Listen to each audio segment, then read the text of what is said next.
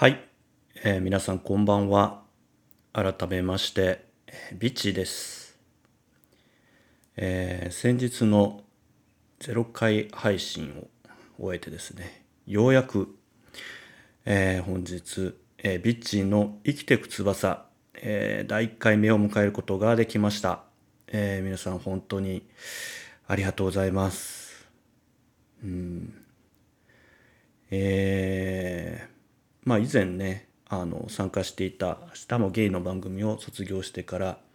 まあ1ヶ月以上が経ちまして、えーこの間ですね自分なりに、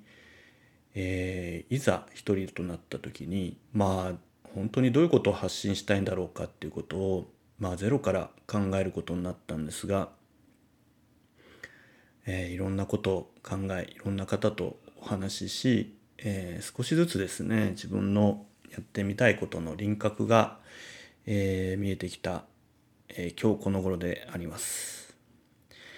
えー実はですねもう今めちゃめちゃ緊張していて久々こんなに、えーおしゃべりすることに対して緊張してるわけですが今日はですね8月の14日の日曜日もうお盆のど真ん中終盤か終盤ですかねの夜の11時を回ったところです。本当はねもう10時ぐらいからもうマイクも、えーパソコンに挿しですね、えー部屋の雰囲気も整えですね。まあいつ取り出しても大丈夫っていうような状況を整えたんですが、えーそこから一向にですね私のこの録音録音録音ボタンを押す指がね進まないっていう状況で数十分、えーただなんとなくこう風景動画を見ながらですね いろいろあの思いを巡らしているうちに、えー夜の11時が超えてきましてまあいよいよねもうあんまり遅くなるのもなんなんで撮らなきゃなと思って、えー勢いでスタートボタンを押したところです。まあ、今の僕の素直な心境というか僕のこう今心で感じている状況っていうのはどういう感じかというとこう自分の心のですね奥の方からですねまあ地底のマグマのようなものすごく熱くてですねすごくなんかこう自分の力だけではこう止められないようなこう勢いのあるこう塊みたいなものがこう自分の中からこう湧き出そうとしてるというか吹き上げていこうとしているその直前のような感覚がありましてまあ一番なんて言うんだろう不安でもあり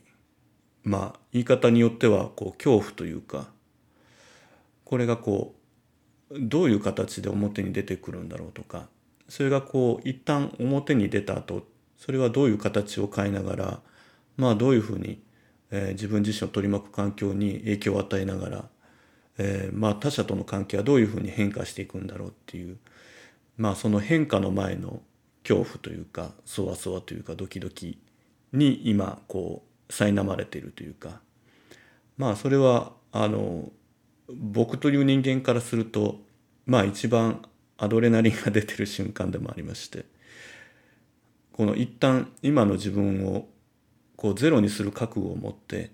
また次の一歩を進もうとする自分っていうものに対する、えー頼もしさだったりとか応援する気持ちだったり、うん、まあ一言で言うというのはすごくワクワクしている、えー今です。ねこの5分前のドキドキ 心臓バクバクはよそにやっぱりこうやって話し出してみると、うん、なんかこう自然とですね自分の中から、えー気持ちというかあの緩やかなこのマグマがねこう上がってきてる込み上がってきてる感じが、えー感じています。えー今日は、えービッチンの「生きてく翼」第1回目ということで、えー一人で、えーまずは番組の、えー概要というかですね、えーまあ思いを伝えたいな。えーまあ0回目もね実はそういうあの回ではあったんですがよりこう生焼けというかですねよりこうゼロに近い感覚だったので、まあ、0回目を配信してからさらに自分の中でこうえー、心境が変わった部分とか、まあ、より固まった部分もありますので、まあ、それを踏まえての第1回目として配信していきたいなと思っています。うん、まずはですねちょっと前回あの0回目を配信してから、えー、感想をいただいたりとかしておりますのでそちらから、えー、紹介していきながら、えー、またそこに私が感じたこととかを、え説明したいなと思うんですがうんとですね、えまずはですね、えー、はるはるさんから、え DM いただいてます。えビッチー様お疲れ様です。えー、生きてく翼エピソード0配信ありがとうございました。えー、75分とは思えないほどあっという間に聞き終えてしまいました。あまりにも素晴らしくって、ツイッターではつぶ,、えー、つぶやけないほどでしたので、メールを送らせていただきます。まずはお便り、読んでくださり、本当にありがとうございました。エピソード0で私の打文をビッチー様が読んでくださるなんて、えー、一生の宝です。褒め上手なビッチー様が褒めてくださるたびに、ありがとうございますと一人でお礼を申し上げております。あと、他のお便り、すごく素敵なお便りばかりで感動しながら聞いていました。さすがビッチーファンの方々、クオリティ高いお便りばかりでしたね。えー、特に、えー、ゆっこさんのお便りには涙が出ました。病院に行くほどではないけど、心が疲れてる人はいっぱいいる。まさにそうですよね。そんな人たちにビッチーさんが寄り添ってくれる。とても素敵なポッドキャストになりそうです。ビッチーさんは誰に対してもとても丁寧な言葉を使われますよね。聞いていてとても温かい気持ちになれます。えー、アスゲイお一人会もえー、哲さんとの学び型スペースのピッチーさんも大好きでしたが、さらにハートフルで思いやりあふれる姿がまさに教祖降臨でした。えー、きっとみんな心の、えー、ホームのような番組になると思います。はい。っていうようなはるはるさんのお便りをいただきましてありがとうございます。今 読みながら 耳からですね、イヤホンを落として変な音入ってごめんなさい。はるはるさんありがとうございます。で、0回目もね、えっ、ー、と、お便りいただいてありがとうございました。まあ、まさに僕のね、こう心境をあの0回目でのお便りでもこう言い当てていただいたというか、まあ、逆に説明していただいたような内容でしたが、ありがとうございました。ね、なんか、はるはるさん、一度お会いしてからですね、もう私を、あの、ビッチー様とかね、教祖様と呼んでいただいてますが、もうそこら辺にいる、もうただの太ったおじさんですからね。あの、気楽に、えー、あの、お友達だと思って、はい、仲良くしてください。で、いただいた中で、えー、ゆっこさんのお便りについてね、えー、涙が出ましたということで、えー、まあとても本当は送りにくい内容だったかもしれないんですがこうゆっこさんがあの僕の番組を始まるにあたって、えー、ね、自分をこう開示して送ってくださった内容は本当に僕も感動しましたしあの結構いろんな方からもねあの、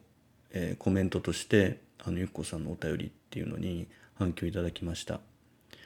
えー、実はあのゆっこさんとはその後もあの DM のやり取りをしながらなんかもう少しまあ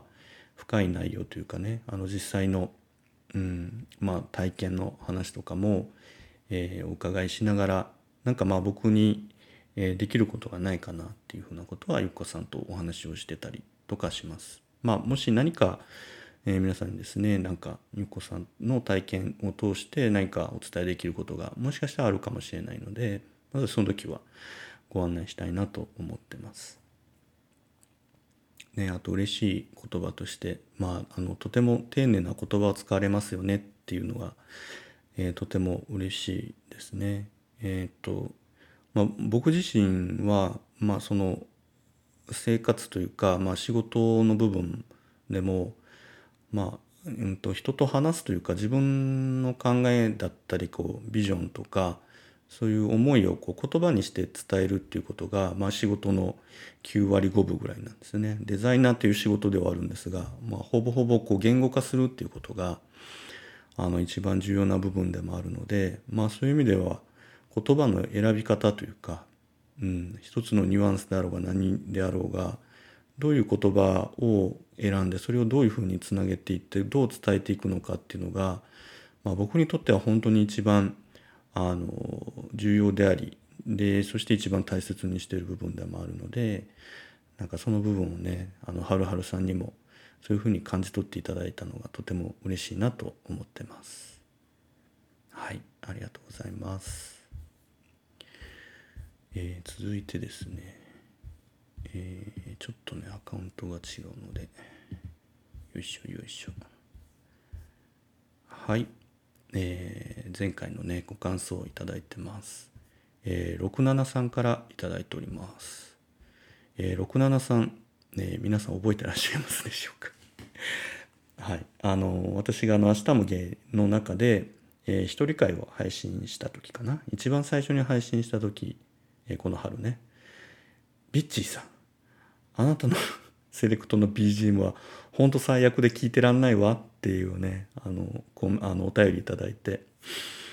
あの時ね本当にあのいろんな方からあのそのやり取り僕とのやり取りについて結構いろんな感想をいただいたんですが、うん、あのおかげさまで67さんと私は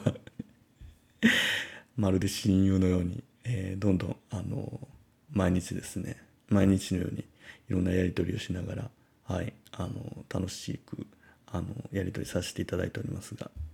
そんな67さんから、えー、いただいております、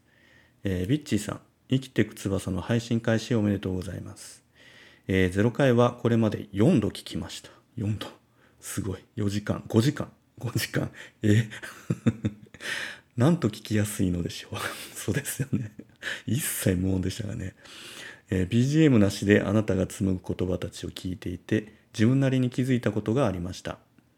えー、言葉というのは層をまとってるんだなということです。うまく説明できないのですが言葉を覆っている層の一枚が次につながる言葉に応じて色を変えてつながっていく。そして次の言葉に意味を持たせる。それを繰り返してできた発信が人の心に刺さる。みたいな感じです。でも背後に音楽がかかっていたりするとこの層がなんかぼやけてしまう。というか音楽に邪魔されてそもそもこの層自体が出てこない。みたいな感覚を私は持ってしまうのです。なので BGM のない配信の方がより心に染み込む感覚がありますそういう感覚を私は生きていく翼の配信0回を聞きながら受け取っていましたあでもオープニングとクロージングは短い音楽があっても素敵だと思います。えー、あなたのリスナーさんたちは本当にあなたのことが好きなのだなというのも感じました。もちろん私を含めてです。あなたはあなたにツイートしたリスナーに必ずリプライをします。リスナーとしてはとても嬉しいことです。あなたはリスナーの心を完全に掌握してますね。笑い。さて、生きていく翼本編はどのように進んでいくのでしょうとても楽しみです。えー、673で、はい、もう一つね、追伸。一つ言い忘れました。私は、はっちゃけたあなたも大好きです。ので、えー、生きていく翼でもたまにはしっかりとはっちゃけてくださいね。673ありがとうございます。そう。いやだからね、本当に僕は本当にこの間のその一人会で673からその BGM がねっていうことを言われてあの時結構本当にハッとしたんですよね。うん、なんか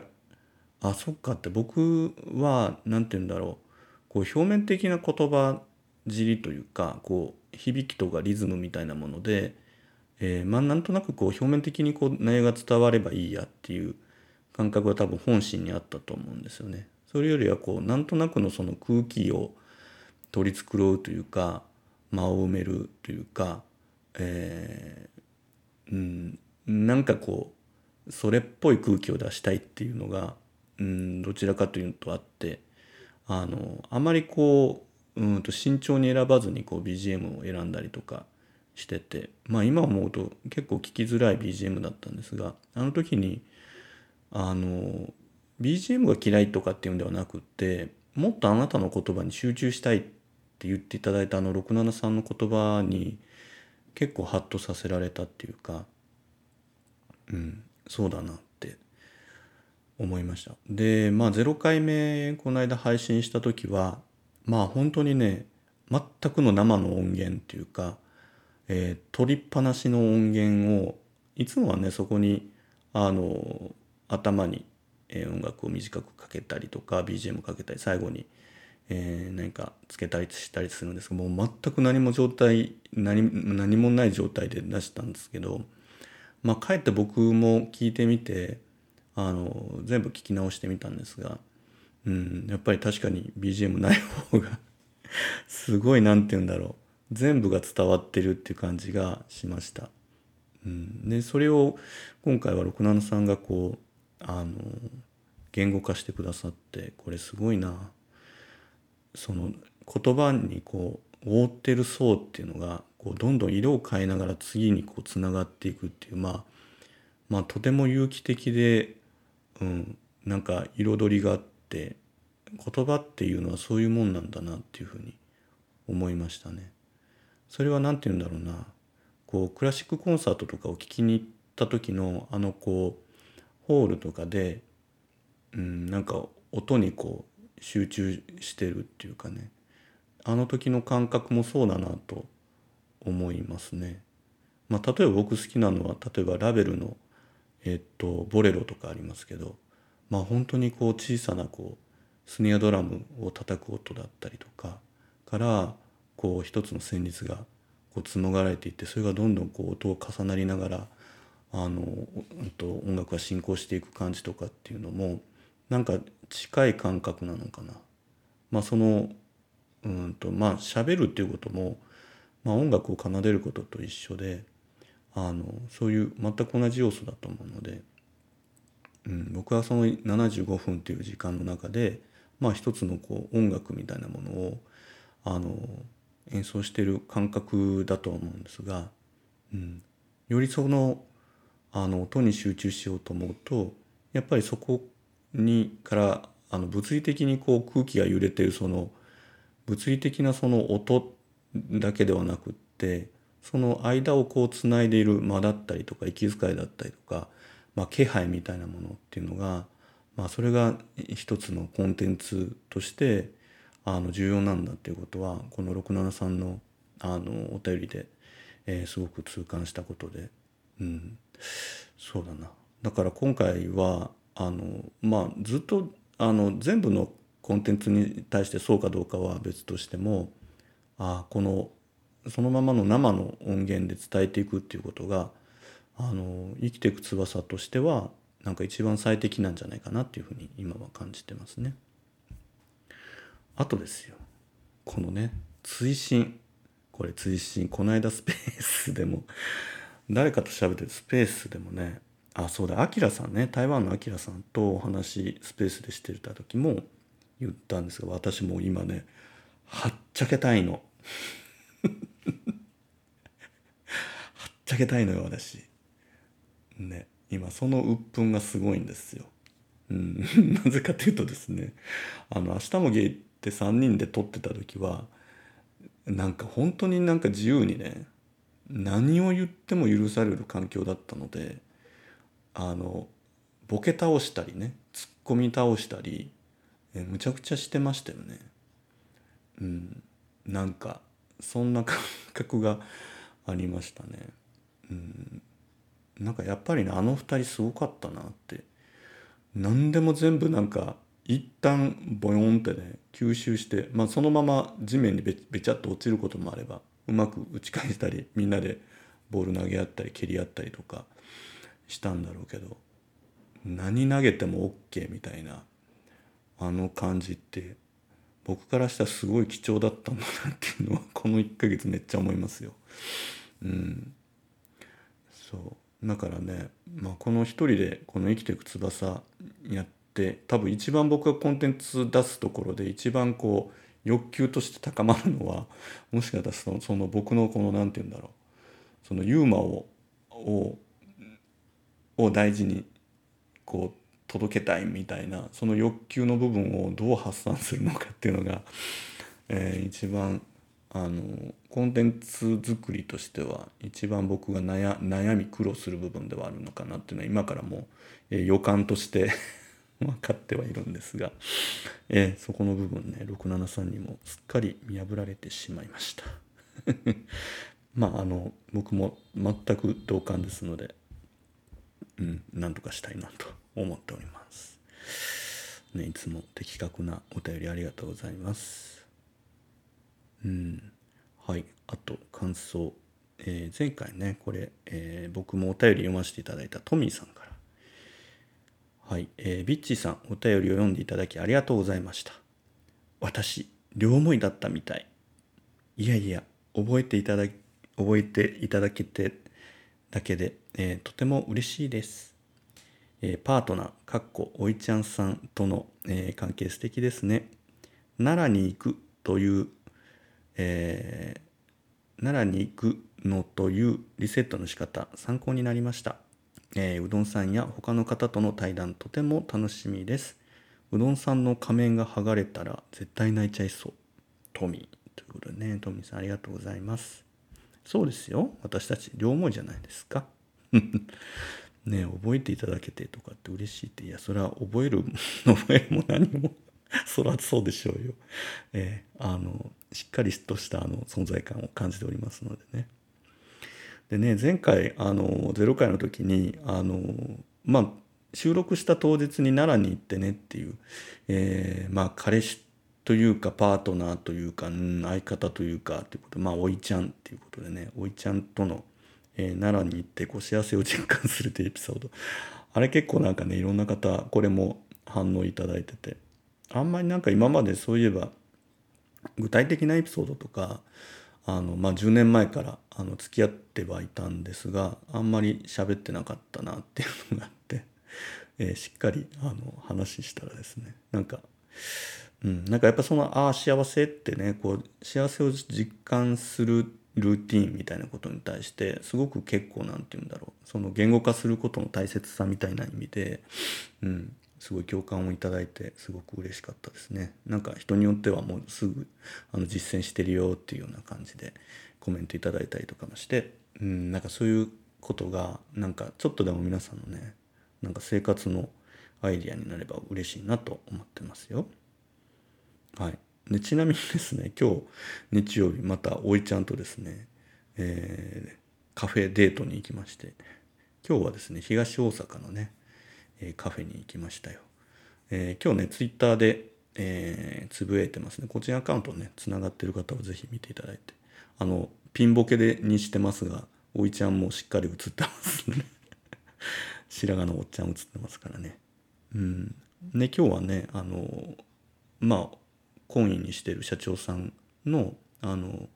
運営されてる、まあ、障害を持った方の就労支援のカフェで、えー、まあ、クラウドファンディングをされていたのでそれでこう、え支援をしてたリターンが、えー、まあ、日曜日のね営業特別営業で、えー、パフェとかねなんか食べさせていただけるということでまあとても美味しいあの、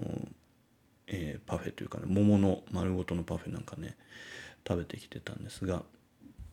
うんなんかあのまあお互いにまたあ幸せだねってこう 言いながら喋、えー、っておりました。でですよ実はですねあのおいちゃんですね あのこの番組ね収録してることはもちろんあの付き合い始めた10年前から知ってたんですが実はですね私詳細を伝えてなかったのでこの番組って聞いたことなかったんですよ。であんまりそういう部分ってねなんか意外とこう入ってこないというかあの突っ込まれないので割と何て言うんだろうあの聞くには至らなかったんですよ。それがですよ私この間0回配信した時にまあ0回なんでちょっと、まあ、たくさんの方にあのまだ聞いてもらいたいなと思ったんで初めてですねあのえっ、ー、とインスタのストーリーで、えー、バナーのシェアとですねあと0回目配信のリンクをですね、えー、ストーリーでつぶやいたんですね。そしたらですよ後になと思ったのしまったと思っておいちゃん見ちゃうじゃんと思ってね。まんまとですよ。なんかそのストーリーのね履歴見たらねまあいいねボタンポチッと押しててねああこれは聞いてるんだろうなと思ってね。まあでも数日そのままほったらかしてたんですが、まあ、数日ですねなんかお茶してる時に「俺でしょ？彼氏じゃないんでしょ?」とか言って「おいちゃんおいちゃんは彼氏じゃないんでしょ?」みたいなことね言われたああしまった。やっぱり全部聞かれたわと思ってね。はい。あのまあおいちゃんエピソードはまた話するんだ。まあいろいろ事情があってね。まあもともと10年前から付き合ってたんですがまあここ45年っていうのは一旦ちょっとあのなんていうのか彼氏っていう解消あの関係は解消してたんですよね。でまあこの1年ぐらいまた、まあ、いろんな問題解決をして、うん、なんかまあ昔のような関係に戻ったんですが僕自身はなんかあのふんわりよりを戻すみたいなのは嫌だったので「いや彼氏じゃないよ僕ら」とか言いながらね すごくはぐらかしてたんですがおいちゃん的にはですねまあもう何事もなくよりを戻って彼氏だと思ってるんですがなんかねあの僕は割とその辺ツンとこう突き放してるんですがそれをですねわざわざまたこう音声でねあの彼氏とはまたちょっとちゃうんだよなみたいなことを言うとですねそれはそれでやっぱりこうショックを受けるらしく、えー、あれからですね毎日のようにネチネチとですね おいちゃんは彼氏じゃないんでしょみたいなことを、えー、断るごとにね言われてましてさて困ったなっていうのがここ数日のことであります。まあその辺もねあの2回目1回目2回目とねできるだけ聞かれないようにしてですねまああの番組登録してないことだけを祈っておりますがはい そんな感じでございます。はい、っていうのがまあ前回のね感想で頂いてました。はい、あの引用リツイートとかでもねかなりたくさんの方につぶやいたりえー、していただいてたのでちょっとこちらではね今 DM をいただいた方だけちょっとご紹介したんですが、えー、本当に、えー、いろいろ、えー、感想コメントいただいた方本当にありがとうございました。うん、でえー、っとですねえー、お便りの方でもいただいております。でここからはですね、えー、どちらかというと1回目にえー、スタートに対しての、えー、コメント、まあ、0回目の感想と1回目に対する、えー、応援コメントといいますか頂いてますのでちょっと紹介したいなと思います。えー、お名前が、えー、アルパカです。アルパカさん。ありがとうございます。あのいつもねあのゲート爆乳のゲーバクさんのスペースとかできっかけにあの仲良くさせていただいてなんかもうツイッターで私も慣れ慣れしくですね「もうアルバカちゃん」とか言って、えー、絡絡みまくっておりますが。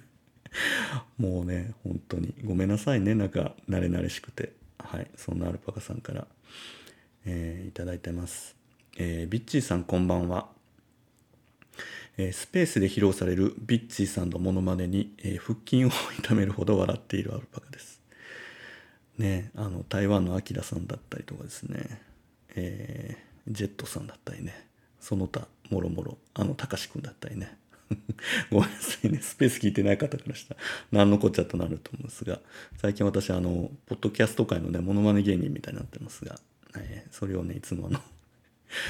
それやるたびにねアルパカさんからあの DM で「めっちゃ最高なんだけど」ってこうコメント入れていただいて嬉しいんですがまあそれで私ねどんどん図に乗ってるとこありますんで アルパカさんあの共犯ですからねあなた。はい、よろしくお願いします。はい。えー、生きていく翼の配信開始おめでとうございます。えー、0回配信早速聞かせていただきました。えー、初回から1時間超えのボリュームにびっくりしつつ、えー、お便り一つ一つに丁寧に回答されていて、えー、この番組はすっごく優しい番組になるのだなと感じています。え特に心に残ったのは、えゆっこさんのお便りへの回答。ちょっと不幸な方が気持ちが楽という言葉、え今の私に刺さりまくりでした。当たりの強い上司や同僚の言葉にゴリゴリ心を削られていながらも、これが自分の成長の時だと言い聞かせている現状。辛いけど抜け出す勇気もなく、一日が早く過ぎてくれと願う日々です先日職場の元後輩と久しぶりに会った時新しい職場で自分の技術に悩むことはあっても人間関係で深く悩むことはないという言葉を聞き自分の努力の方法が勘違い勘違い頑張りだと気づきました。今は転職も視野に入れて自分の将来を考えているところです。そんな時に始まったビッチーさんの生きていく翼。なんとタイミングがいいんでしょう、えー、私みたいに日々の生活に疲れて将来のこと考えられなくなっている人たちに寄り添うポッドキャストになってくれるだろうなと思っています、えー、告知されている哲さんとの対談会、えー、スペースの時みたいな声濃いお話が聞けるのを楽しみにしています。はいアルパカさんありがとうございます。そうやっぱりねゆこさんのねのからのお便りとまあそこに対する僕のコメントでねいろいろ感じてくださる方がえー、いらっしゃってそれもそれぞれね感じ方は違ったと思うんですがアルパカさんはね、えー、ちょっと不幸な方が気持ちが楽っていう部分に刺さったということでね。やっぱりまあ共感するというか、まあ、自分の今の状況と近いものがあったんだなと思うんですが。ね。まあこれ本当にこのあれだよね。あのアルパカさんからのこのお便りに共感する人めっちゃ多くないですか？このこの当たりの強い上司や同僚の言葉にゴリゴリに心を削られてる。めっちゃわかる。本当に。いろんなことが私も フラッシュバックしますよ。うん。僕はねこう大阪に来たのが10うん何年かな？27歳の時に来たからもう1718年ぐらいなのかな？あの大阪に来た時。転職でですね僕はこうまあ、デザイン事務所が運営するあのインテリアショップの店長候補として、まあ、大阪に来たんですね。で、まあ、その社長は僕の大学時代の同級生の父親っていうことで、えー、うん、まあ父親世代ですよね。で、まあ超、超モラハラ。超パラハラ。だね、まあもうゴリゴリの、うん、まあ昭和のうん、経営者っていうか、まあ、先生って感じだったんでね先生業っていう感じだったんですの方だったのでまあ人に頭を下げたことがない人だったんですよね。うん。まあその時はね本当に毎日何なんだろうな。まあ本当に僕って何の才能もなくって何の能力もなくって何の価値も生み出せてないし何の価値もない人間なんだなって本当に自分がこう消えてなくなりたくなるぐらいもう本当に頭ごなしにあのまあモラモラハラですよね。うんモラハラパワハラな言葉を浴びせられてですね。まあ僕の本当にね一番嫌いな言葉って俺の言うこと聞いといたらいいねんっていう言葉って本当に嫌いなんですけどまあそういう言葉を、うん、あの毎日浴びせられてるっていうかまあ僕のこううんこう生きたいっていうものの100分の1ぐらいのこう狭いこう箱に閉じ込められてるような感覚があって、うん、なんかそういう毎日っていうのが、まあ、このあのアルパクさんから頂いた、えー、お便りにすごく自分もこうフラッシュバックをしましたね。そう。でねこの職場の元後輩と久しぶりに会った時に全然人間関係なんか悩んでないよっていうことにそんな環境あるんってすごいびっくりしますよね。うん、みんなそうだと思ってたからなんなら自分ってまだマシな方なのかなぐらいに思ってて、うん、だからこういうふうなことを我慢してこその自分だし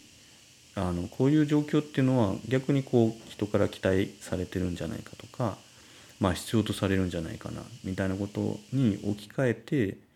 こうなんとかこう毎日をこう、ね、やり過ごすみたいなことは、えー、あったんじゃないかな。自分自身もそういうふうに、うん、そんな毎日の過ごし方をしてましたね。うん、でもねアルパカさん。絶対ダメよ。これ前回も言ねゆっこさんに言ったんだけど絶対にダメなんですよね。そういう環境って。うん。っていうふうには思いますよ。で僕ねなんか、まあ、たまたまですね今日うんと朝起きた時に僕結構よくやるんですよ普段。やるんですけどえー、ちょっと待ってね。何だったっけな。あの結構朝ってすごくまあ考えがこうまとまってるというかこう一番クリアな思考の時なので結構そういう時にこう出てくる自分から出てくる言葉っていうのをまあ普段はね結構個人のあのフェイスブックの方で、えー、書くことが多いんですよ。でできるだけ短い言葉で、えー、書くようにしてるんですけど、まあ、今回ですね今朝、えーまあ、生きていく翼の、えー、方に、まあ、ちょっと朝感じた言葉を書いたんですがちょっと読みますね。えー、自分らしく生きたいと願うのに他者が自分本位に生きてるとわがままとマイナスに感じてしまう。いいのよわがままで。わがままイコール私の思いのまま、えー、誰の目を気にして生きる必要がある？っていう、えー、言葉を書きました。うん。なんかこういうことにこうちょっとドキッとする人はいるかもしれないですよね。なんか今の時代って、えー、自分らしく生き生きようみたいな自分らしさって言葉が何て言うんだろうとても大切なキーワードである反面なんか自分らしく生きなければいけないっていうこう同調圧力みたいなものもあってそんなこと言われたってどうすればいいのさっていうのがあってあるじゃないですか。でパッと横見た時になんかすごく周りとか顧みずに自分は自分って感じで自分本位に生きてる人を見るとああはなりたくないって感じてることってあると思うんですよ。あの人わがまま自分勝手周りなんか何も見てない空気読んでないでそういうちょっとネガティブなね感情を、え抱いてるかもしれないですよね。でもね本当にね言いますけどねわがままでいいんですよ本当に。ねでわがままっていうのはね我がまま我がままっていうことでね、まあ、自分のその思いのままに生きるっていうこと自分のあの思うがままをこう体現していくっていうことでもそれっ、うん、みんなからするとあの、まあ、僕も含めね違和感を感じることかもしれないんだけど、まあ、ほん単なる僕らってねたかだか数十年生きてるだけのまあ一人の人間っていうか、まあ、地球レベルで言えば単なるちっぽけな一匹の動物じゃないですか。そんな一匹の動物が何を他人の目を気にして生きる必要があるんだろうってね。もう本当に一瞬で終わっていく瞬間なんだったらもうとことんまでやっぱり自分の思いのまま生きるべきなんじゃないかなっていうのがまあ僕の一番あの大事な僕の信念の一つかなと思います。うん、なので、まあ、今日の朝、まあ、そんなことをつぶやいたんですが、うん、あの、なのでなんかこのね、えーと、アルパカさんから頂いた、あの、言葉、あの、お便りもなんかそこにリンクするような気がしていて、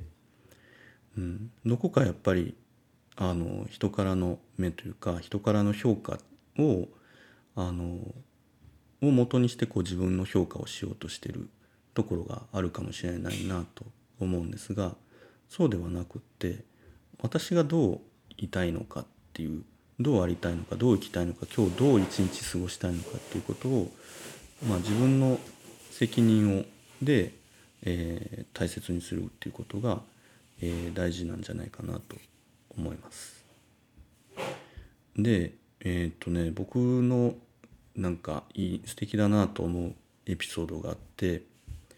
え、っとなんだっけヒャダインさんが言ってたのかなえっ、とねえっ、と芸人の山ちゃんっているじゃないですか。山里さんとえー、誰だっけあの女優さん。忘れた。ちょっと待ってね。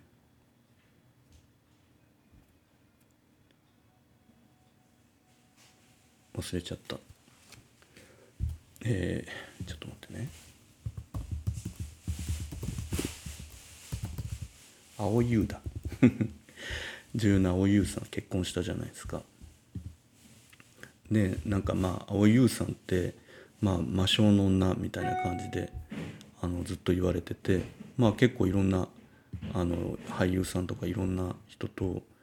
あのからモテてモテてみたいなね。っていう感じの方だったんですが最終的にえ？っとみんな思ったかもしれないけどあの山里さんと結婚したじゃないですか。でその時にまあその蒼井優さんが多分結婚するより前ぐらいにその音楽家のヒャダインさんに言ったのはあの私が誰誰を好きかよりも私が誰といる時の自分が好きかの方がすごく大切大切って言ってたんですよ。ああそうなんだと思ってだからその多分山ちゃんと結婚したのも多分そういう理由だったんだなと思って。うん。だからみんなも結構いろんな恋愛したりとか、まあ、結婚してる人もいると思うんですけどわあこの人好きだなっていう思いがあってあの一緒にいようとか思うこの人と一緒にいたいとか思うかもしれないんだけどでもそれよりもね1億倍大事なのは私この人の前でいる時の私もうめちゃめちゃ素敵なんだよなって自分を好きそういう時の自分を好きかどうかだと思うんですよね。うん、でえっと僕自身もなんかやっぱりこのそのこの数年ぐらい、まあ、そういうことすごくやっぱり感じるようになって、まあ、特にその10年前においちゃんと出会ってからそういう価値観っていうのがようやく自分の中で理解できるようになったっていうか、まあ、それまでってまあ二十歳ぐらいにそのゲイとして人と出会うようになってその頃ってね本当に何て言うんだろうな。あの自分がどうよりもなんか見た目だったりとかなんか雰囲気でこう好きになった人を追いかけてなんかわーみたいな感じであの付き合ったりとかしてたんですけどでもほとんどね僕のことをすごく大事にしなかったりとかあんまり何て言うんだろうな相手のことばっかりこう気にしたりとかしてて、うん、全然その人といる時の自分が好きじゃなかったんですよね。でだんだんなんかやっぱりそういう自分の状態に自分で気づいていってその後なんかやっぱりなんか相手のこともちょっとそんな好きじゃないみたいになってこうふわっと終わっていくみたいなことが続いてたんですけど、うん、まあ今のおいちゃんと一緒にいるようになってからはまあ本当にストレートにこう愛情表現をする人なんで何て言うんだろうな。なんかこういつもこうふかふかのこう羽毛布団の上にいるような感覚っていうかまあとても僕自身もあのこんな性格なんですけどまあそのねパートナーのおいちゃんと一緒にいる時はまあ本当に笑って怒って時にはね声を荒げたりとかしながらでもそうやってこう素直な自分でいさせてもらえるっていうことがまあいかに幸せなのかっていうことはやっぱこの10年で学ばせてもらったんですよね。でまあそれと同時にですね、まあ、僕がまあ友人と3人で会社を経営してるんですけどもまあその代表の社長っていうのもまあ全く同じでまあもうこの人の前だったらもうの自分仕事してる自分超大好きっていうぐらい本当に自由気ままに いさせてもらってるというか全ての僕をあの一旦受け入れて肯定してくれるんですよね。だから何て言うんだろう。うん。なんか言ってもらわないと困るっていうか 全然仕事乗らないっていうぐらい、はい、もうその2人にプライベートと仕事はあのなていうんですね。いないと私はもう一人では生きていけないっていうぐらい、うん、その2人の前それぞれの前ねちょっと姿は僕の姿はそれぞれ違うとは思うんですがそういうそういう2人の前でいる自分っていうのが大好きになれて、うん、そういうふうになれてからはやっぱり自分を大切にしてくれない人はもう自分の生活から、えー、一旦なくしていこうっていうことがまあ素直にできるようになりましたね。うん、だからそのまあアルパカさんから頂いた言葉も多分アルパカさん自身もすごくいろんなことを感じられる方なんだけどいざ仕事になるとなんか自分っていうものをこう無条件にしっかり心底を愛してくれてるというかアルパカさん自身を認めてアルパカさんのあの人間として尊重してくれてるのかどうかっていうとこに対しては少しちょっと無頓着になってるというか諦めがあるんじゃないかなと思って、うん、プライベートと一緒でやっぱり仕事の面に対してももう自分優先もう自分ファーストで、えー、環境を選ぶ必要があるかなと思ってます。うん、なのでそういう意味では多分あのそういう過渡期だと思うので是非何かねこう気持ちをこううんできるだけシンプルにあの自分の環境づくりっていうのをこれからされていくといいかなと思うのでまた何かね多分いろんなところでどうしたらいいんだろうみたいなことは出てくると思うんでまた是非そういうあの心境の途中変化の途中みたいなものをまた聞かせてくれると嬉しいなと思ってます。アルパカさんありがとうございます。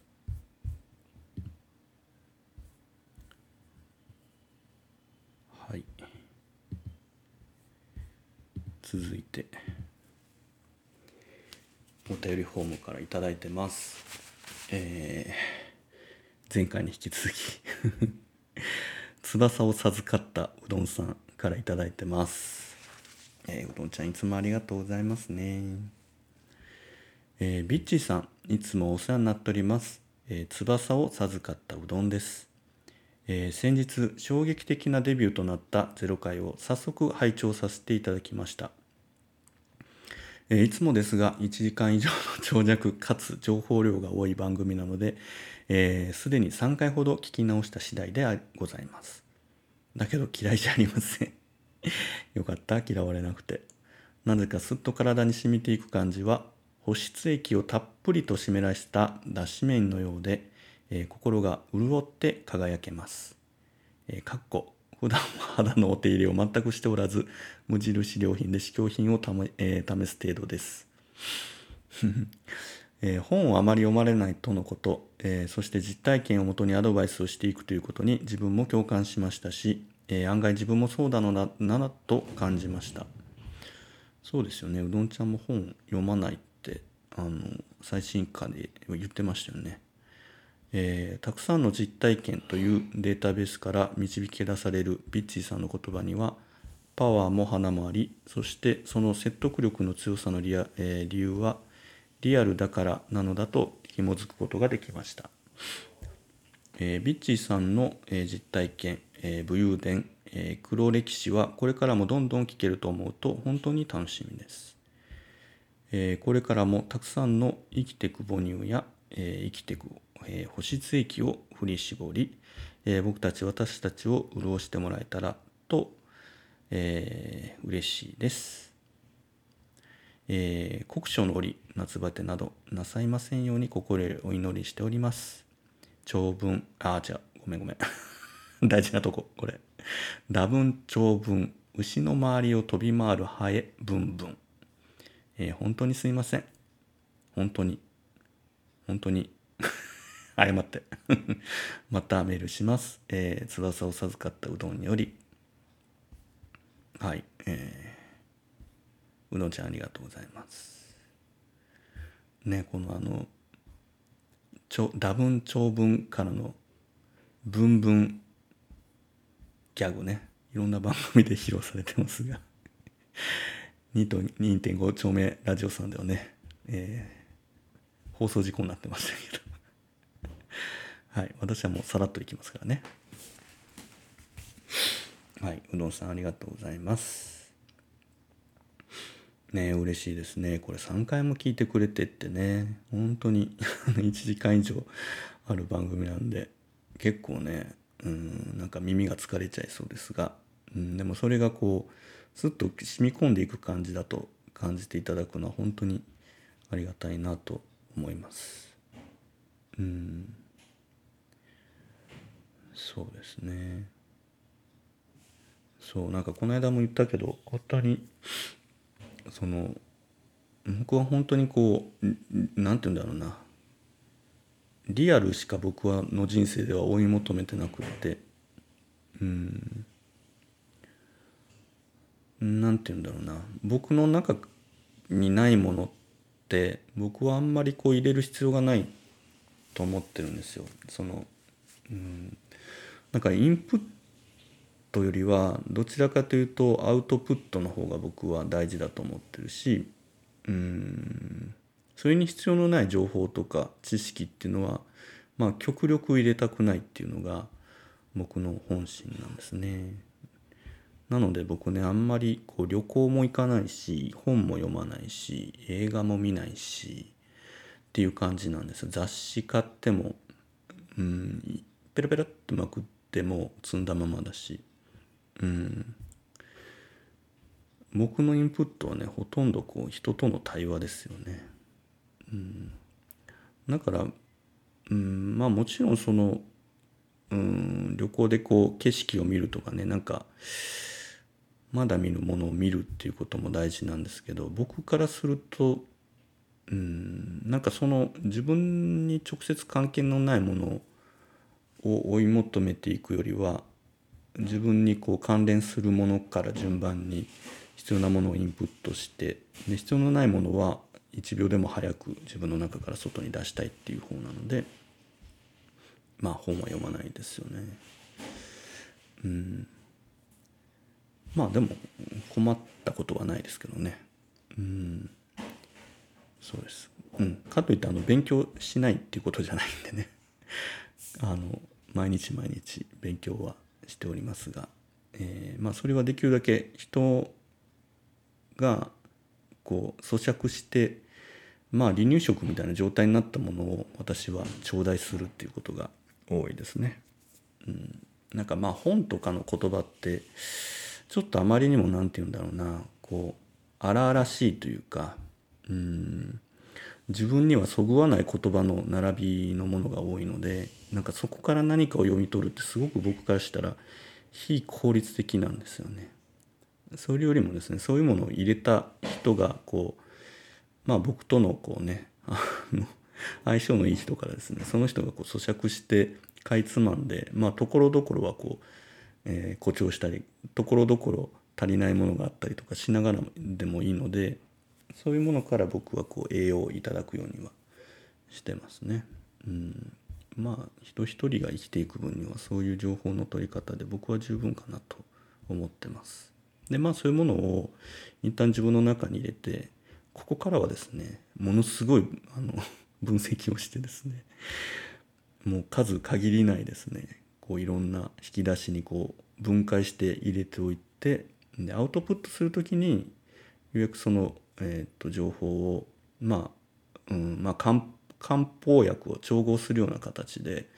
えーまあ、誰にどういう形で伝えるかっていうことを考えた上で、まあ、瞬間的に、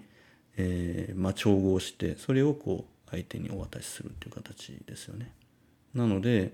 えー、できるだけ相手にとってその、まあ、有益というかね、うんまあ、その僕の言葉を受け取った人がえー、まあ漢方と一緒ですからね体がポカポカするとか、えー、よく眠れるとかね食欲出た性欲出た何でもいいんですけど まあその人の体調とかメンタルに合わせた言葉を、えー、お届けできるようにっていうのが僕のアウトプットする時に一番大切にしてることかなと思います。なので僕にとってはやっぱりノンフィクションのリアリティっていうのがまあすごく重要ですよね。まあそんな感じでございますよ。うどんちゃんありがとうございます。でね私さっきあの67さんからのあのお手紙で、えー、私もはっちゃけたいってすごい思ってるんですけどまあちょっとね私のはっちゃけたいこの願望のはけ口はですねちょっとうどんちゃんにこれからぶつけていこうかなと思ってますんでちょっとですね私あのうどんちゃんにちょっといろいろ無茶ぶりしていくことになるですよね多分ね。今日私あの電車に乗る時間があったんですけどその電車に乗りながら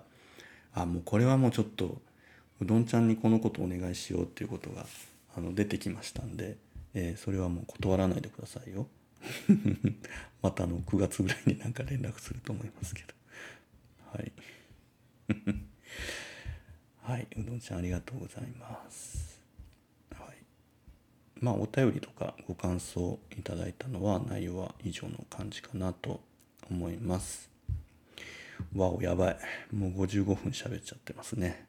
まああとここからちょっと1回目 まとめに入りたいんですが。うん、でまあその冒頭に言ったみたいにあのやっぱり自分の中ではまだ何て言うんだろうマグマの状態っていうか、まあ、カオスなんですよ僕の今まだ頭の中で。その「ビッチの生きてく翼」っていう番組自体がまだこう、うん、カオスまとままとまってないんじゃなくてうんいろんなものが混じり合っててまだ一つ一つがこう際立っては見えてないんですよね。ただあれしたいこれしたいこういう表現がしたいっていうものがもう今持ってるもの全てが一旦一つのこうるつぼの中にですね入れられてそれがこう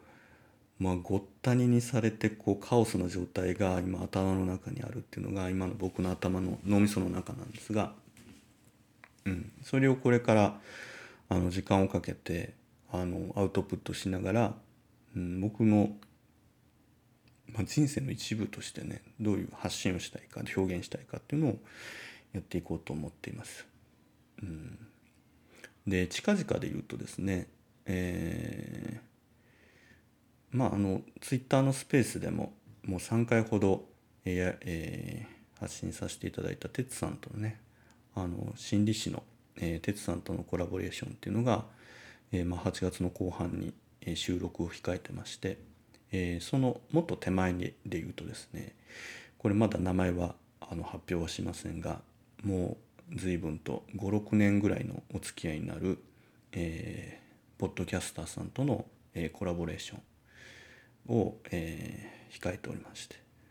まあ実は結構この方とのコラボ 私かなり緊張してまして。うん。えー、まあ私とは随分年が離れてはいる方なんですが、まあ、私がとてもこうこの方に対する憧れというか、まあ、尊敬の念を持ってる、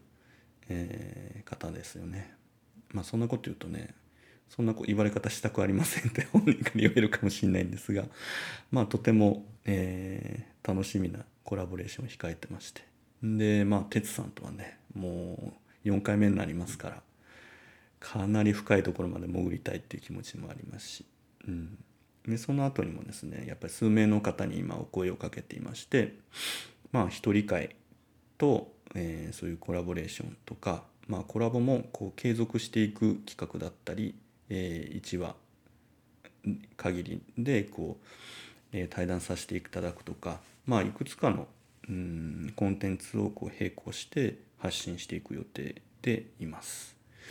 うん、あとは結構コラボしたいとかねあの一緒に、えー、番組出てみたいですとかねいろんな声を頂いてるんですがまたそういうのもねおいおい、まあ、僕がどういうタイミングで何を発信したいかと含めてまたお声がけさせていただくこともあるかと思いますんでよろしくお願いします。うん、あとまあこれは僕の番組だけじゃなくって、えー、うんまあポッドキャストとかあと、まあ、YouTube とか全ての、まあ、これからこう表現する人にとってすごく重要になる考え方だと思うんですがうんとえーと、岡田敏夫さんっていう方皆さんごご存知ですかね。多分結構テレビとかも出られてたので顔知ってるっていう方もいらっしゃると思うんですがまあ結構、まあ、オタク文化とかそのアニメとかまあ、映画とかいろんな分野のでコメンテーターされてたりとか、まあ、ご自身でもいろんな発信とか表現されてる方なんですが、まあ、その方は結構ですね過去に、まあ、その世の中がどういうふうに変化していくかっていうことを、まあ、予言というかね、えー、それはもうあのスピリチュアルな話ではなくって、えー、まあいろんなことを分析してこう、えー、シミュレーションしていくとこう日本あの日本というか世界はこういうふうに変わっていくだろうっていうことをえ今までこう表現してきた方なんですがまあそれが割とこうずっと言い当ててきてるところがあって僕もまあ YouTube とか見ながら、まあ、彼の発信する考えっていうのは基本的にものすごく共感する部分があるのであの、まあ、しっかりインプットしてるところがあるんですが、まあ、彼が割とこの数年ずっと言ってきてたのっていうのは、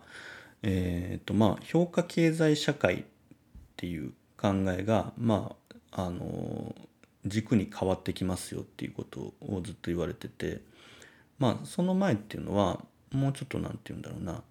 あのまあ資本主義とか民主主義とか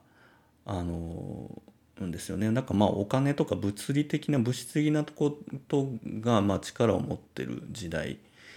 みたいなところからうんとこの評価経済社会っていうのはそういう物理的なものじゃなくってもうちょっと一人一人の個人のその感情みたいなものが、まあ、さっき出てきたこの自分らしさみたいなみたいなその自分にしかないその価値観みたいなものをあの、まあ、大切にしていくみたいな、時代に変わっていくよねっていうのがあってまあ今まさにこの10年間っていうのは、うん、まさにそこの、あの変化だったと思うんです。まあ、それを一番こう加速させたのっていうのはやっぱスマホのスマホと SNS のあの普及だと思うんですがまあ、あれによって一人一人があのなんていうのかな個個があのを際立たせざるを得ない状況っていうかね、えー、それまではこう、まあ、ある種のこうママスメディアを通してですねこうみんなにこう均質のあの情報を届けるっていうことが、まあ、メディアの仕事だったのが、まあ、双方向にとんでもない量のえ情報が行き交うようになってくるとですねその物質とかお金とかそういうことではまあ全く人をコントロールできなくなってそうではなくって、まあ、自分も受け手側ではあるけども自分も発信者側であるっていうでその上で自分が、えー、自分の気持ちとか感情価値観がどうあるかっていうことを、えー、一番に、えー、大事にするっていうのが、まあ、今のちょうど、えー、主軸になってると思いますね。でまあその一つの流れとしてはやっぱこの、まあ、5年前ぐらいのピークだと思うんですがああいうこうインスタグラマーみたいなこうフォロワーいかにこう自分のフォロワーを増やすかみたいなそういう自分の影響力をどう持てるかみたいなことがまあ一つもてはやされた文化になったと思うんですね。うん、でまあそれその考え方自体もまあ今はもうかなり、えー、下火になってきていてまあ YouTuber とかももちろんそういう感覚はあるとは思うんですが、うん、なんかただ単にこうインフルエンサーみたいなことイコールその評価経済社会っていうのとはまた違うようになってきたような気がしていて、うん、なんとなく私っぽい他者みたいなもののを大事にしてたところからもっと私っていうことに今まさにもっと、えー、来てると思うんですよ。だからその物質的なところから一旦そのなんか時代を代表するインフルエンサーみたいなところに共感の軸が動いたんだけどそれでも満足できなくて今はまあもっと自分っていうものにシフトしてると思います。でもそれってねでもめちゃめちゃ難しいっていうかなんか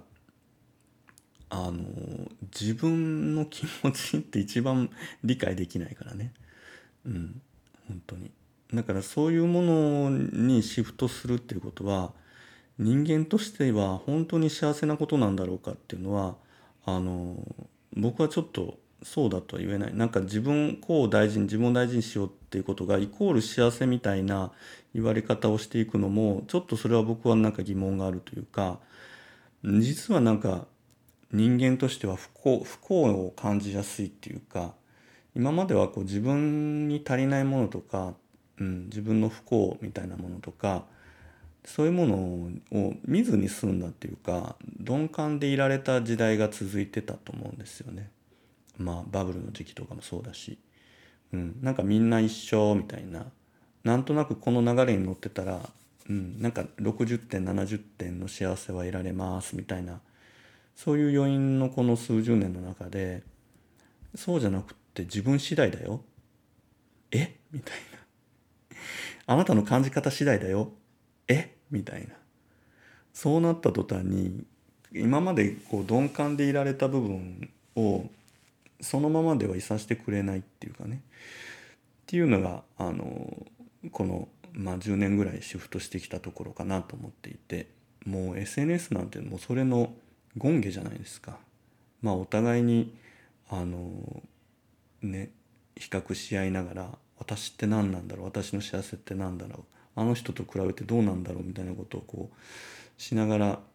なんかこう足場がこうずっとぐらついてるっていうかねこう正しい自分にとって正しいことが何なんだろうみたいなことがまあ余計に分かりにくい時代になってるなっていうのが今だなっていうふうにちょっと感じています。なので、うん、何とも言えないこう閉塞感だったりとか、うん、本来自分こう個人を大事に尊重するっていうのは生きやすくなるはずなのにとてつもなく生きづらくい方向に来てるっていうのがまあ今の流れだなと思ってるんですね。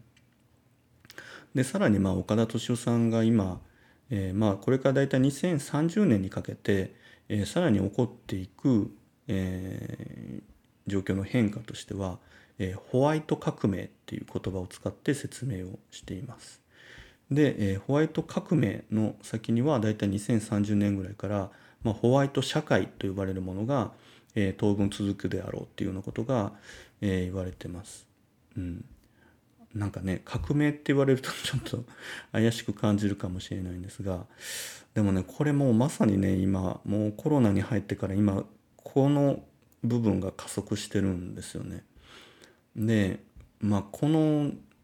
数年ね、うん、45年ぐらいかな、まあ、芸能人とかでもその絶対にこうグレーな部分とか黒い部分があってはいけないっていう風潮あるじゃないですか。不倫しちゃいけないとかなんか裏でこう悪いことちょっとでもしてたらもうそれは全部ひっぺ返されてまあ本当に全員総出で叩きまくるみたいな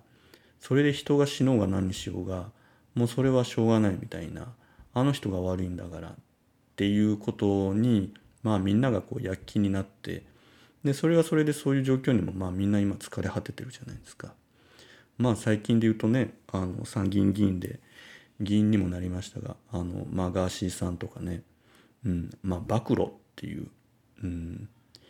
ていうものが数百万人の人がそれにこう熱狂してる今っていうのはまあ今すごくやっぱそのホワイト革命の真っ只中というか、うん、あの真っ白じゃないといけないんですよ人は。っていう感じ。うん、だから昔ってさまあ政治家だろうが有名人だろうがそのその辺歩いてるおっちゃんだろうがおばちゃんだろうがみんないいとこもあれば悪いとこもあってそんなもんやんなみたいなむしろその悪いとことか汚いものにこそ人のリアルというか本質とかいい部分っていうのはあるんじゃないかなっていうのが許される時代っていうかそういう風潮があったと思うんですよ。だからあの男はちょっとあの外であの不倫するぐらいの浮気するぐらいの方がいいんだとかねあとまあこの間もあの吉野家のねあの役員さんというか取締役の方が、まあ、若い女性を前に、えー、まあねこういう牛丼であのしゃぶしゃぶ漬けにしたったらいいんですよみたいな、まあ、ちょっと悪ノリの笑いにできると思ったらですね全く誰も薬とも割らないというかまあ一瞬にして炎上するじゃないですか。あれってもうね全くそのホワイト革命のもう今のその一番の特徴なんですよね。そういうものを許容してないんですよ。そういうものの中に物事の本質はないっていうことにあのみんな気づいてしまってるんですよね。うん、で多分今は何て言うのかな世の中的に言うとすごくこういろんな要素がたくさん情報があるところからこうなんていうの玉ねぎの皮を剥いて捨てていくようにこう余分なものをこう剥ぎ落としていって一番真ん中に何があるのかっていうのをもう一度みんなが知りたがってる時代だと思うんですよ。でそれと同時にですねその真ん中の部分をが汚れてはいけないっていうか真っ白でないといけないそのためにこううんと何て言うか世界同時にというか時代全体で今こうあの全てをこう漂白してる感覚だと思うんですよね。今までこう薄汚れてたりとか黒いものだったりグレーだったものを一旦全てをあの美しいものとか綺麗に聞こえることとかあの本質っぽくあの感じられることで全部一旦埋め尽くしたいっていうその表に見えてるところはね、うん、なんかそういう時代の転換期なんですよ。うん、でそれはやっぱり僕も思うんだけどやっぱりこのうんとまあ100年200年っていうことでまあ相当何て言うんだろう世の中にこう不要なものが増えすぎてしまってるというか、うん、だと思うんですよね。でそういうものがこう足かせとなってまあ世界全体がこう生きづらい状態になっていてまあその時代全体としてこうリセットしたいっていうふうにあの人のこうそれはまあ本能的なもんだと思うんですがそういうふうに今動いていってるような気がしますね。うん、であのまあポッドキャストについて僕が今感じてるのはうんまあ、ポッドキャストとか、まあ、音声メディアですよね。まあ、去年、まあ、あんまりクラブハウスはそんなに長く続きしてないですが、まあ、ポッドキャストとか、まあ、ツイッターのスペースみたいに、その音声を介してのコミュニケーションが今ものすごくこう、必要とされてるのは、あの、実はこのホワイト革命のあの本質とその音声で交流するっていうことが実はこう親和性が高いんじゃないかなっていうのが僕の今の考え方でしてなんでかっていうと音声とかまあもっと言えば声ですよね。声ってねやっぱり嘘がつけないんですよね。うん。これはなかなか難しい。声色で、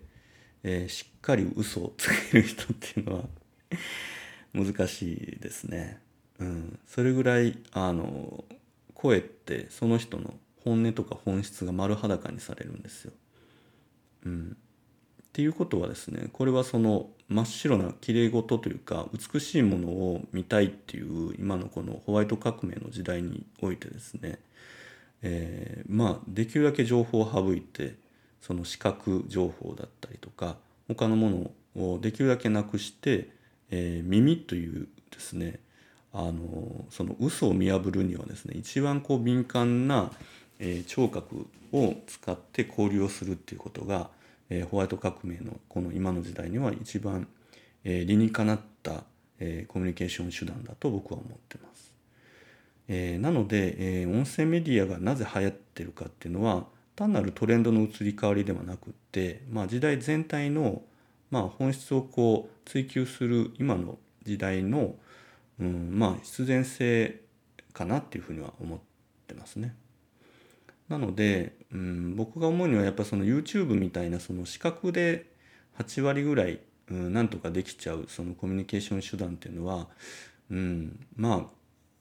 そういう意味で言うとこれからあまりそこ今以上に伸びるっていうのはちょっと難しいかなと思ってます。あのもちろんそのあのそもそも質の高いあのコンテンツに関してはあの変わらずあの必要とされていきますしあの安定して YouTube っていうのはあの存続はしていくと思うんですが今までのようにそのインフルエンサー的にそのフォロワーを増やしながら、えー、なんとなくこう影響力を持ったように見せるっていうようなコミュニケーションの仕方っていうのにはちょっと時代の流れがもう合わなくなってきてるかなと思います。っていう意味でですね僕はやっぱり、えー、今かなり 十数年2年目に入ってきてここまで僕がアクセルベタムビで、えー、今ポッドキャストに今力を入れようとしてるのは、えー、まさに今やるべきことがそこにあるからっていうことではあるかなと思います。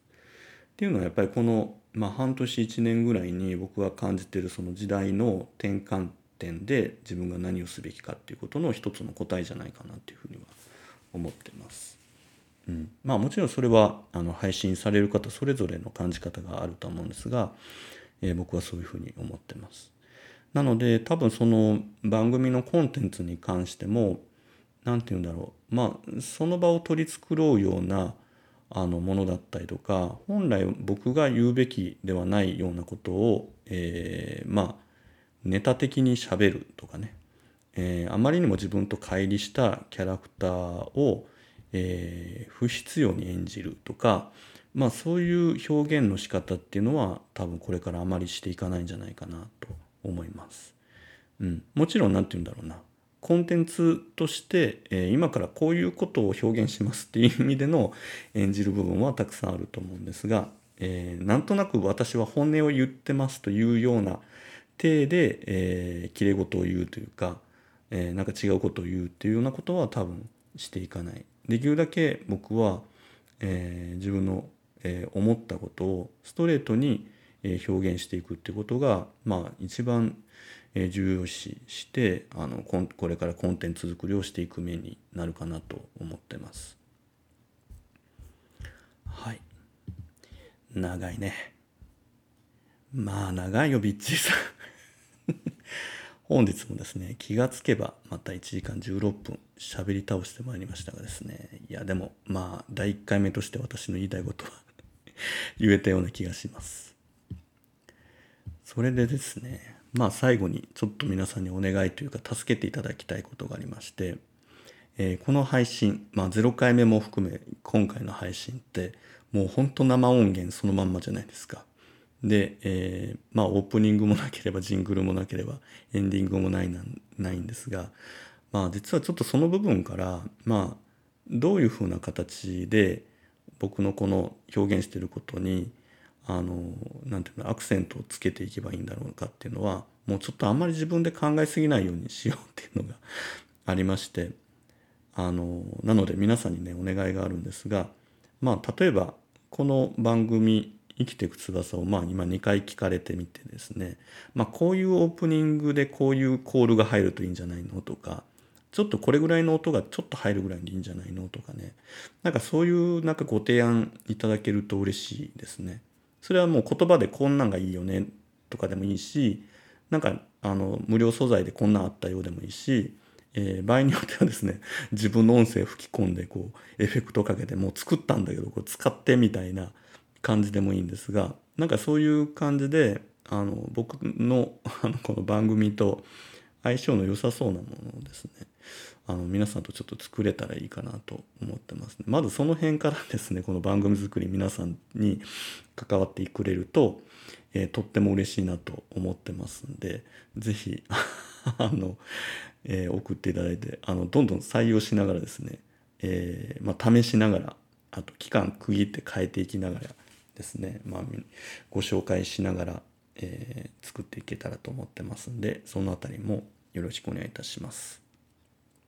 はい。で、えー、近々ですね、えー、まあ、23日、8月の23日に、あの、心理師の、えー、哲さんとの、えー、収録を控えておりまして、えー、今回は、えー、まあ、自己開示ということでね、自分をこうどう表現して自分をこう開いていくかっていうことを、まあ、テーマにしながら、えー、まあ、えー、ゲイの方とかセクシュアルマイノリティとか、まあえー、それだけにかからかわらず、まあ、全ての方にとってのそのメンタルヘルスみたいなこととかについてもお話ししていこうかなと思いますのでもうすでに数組の方数名の方からは、えー、ご質問やご意見などいただいてるんですがもし23日までに間に合いそうでしたら、えー、生きていく翼の、え、お便りフォームから、え、ご質問などいただけるとまたえ、番組内でご紹介できるかなと思っております。はい。えー、その他、えー、こういうね、一人会も、え、定期的に配信していく予定にしております。え、で、ね、特にね、この 生きていく翼は まだ、あの、一人会の時から、明日芸の一人会の時からもそうなんですが、なんか軽いノリのお便りが来たことがなくてですね。えー、全体的にこう重低音響かせてるあのお便りが多いんですが、えー、もちろんそういうしっかりしたお悩みからですね、えー、軽いノリの、えー、ビッチいじるような内容でも結構ですので、えー、まあ気が向いた時にでもですねお便りいただけると、えー、とても嬉しいなと思っております。はい、えー、その他ですね、えー、と番組の進行今後こうしていきますっていうことは、え公式のツイッターアカウントの方で、え発信していきますしあと僕との、え個人的なコミュニケーションを取ってみたい なんていう既得な方は是非あの概要欄に記載してます、えビッチの個人アカウントの方もですね是非つながっていただいて、えー、ツイッターのスペースなんかでお話ししたりとか、えー、感想なんかを、えー、DM とか、え引用リツイートっていう形でいただけたりすると、まあ、あのより直接的なコミュニケーションが取れて私もとても嬉しいです。はい。ということで、えー、ようやく初回を迎えた、えー、ビッチーの生きていく翼ですが、えー、これからですねまるでアメーバのようにですね、え、分裂したりとかですね形を変えたりとかですね色を変えたりとかしながら、